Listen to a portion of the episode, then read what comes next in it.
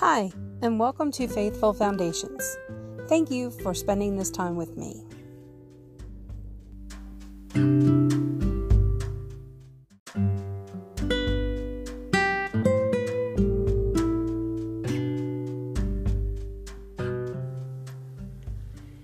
Each of you should use whatever gift you have received to serve others as faithful stewards of God's grace in its various forms.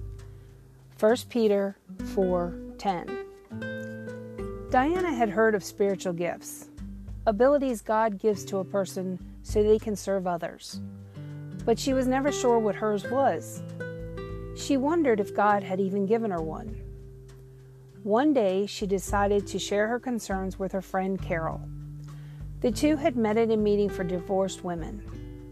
At the time, Carol was going through a nasty divorce and Diana took her under her wing.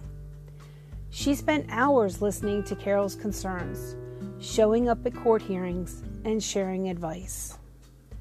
When Diana shared her fear that she didn't have a spiritual gift, Carol just laughed. A lot of people miss what their spiritual gifts is. That's because a spiritual gift is sometimes so natural that you've been using it your whole life without realizing it. Then a friend went on to point out how Diana had a habit of adopting women who were going through divorces. You bring healing to these women. That's your gift, the gift of healing. When Diana thought about it, she realized she'd been helping others find healing for a long time. As a girl, she would care for wounded animals. In college, she'd volunteered at a local hospital, cheering up sick patients. Now, she worked with divorced women. Like Diana, you may be uncertain of what your spiritual gift is.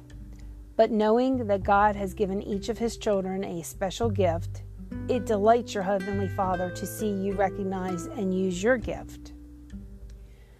God, would you reveal to me the spiritual gift you shared with me? I want to use it to serve others. Please show me how to do this. In Jesus' name, amen.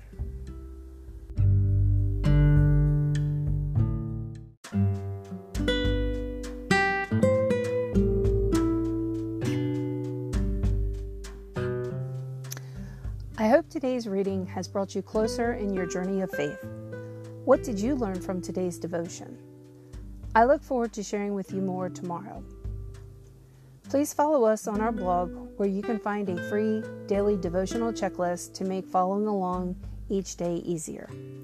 You can also join our Facebook group, Faithful Foundation Praise, and leave your prayer requests and pray for others in need as well.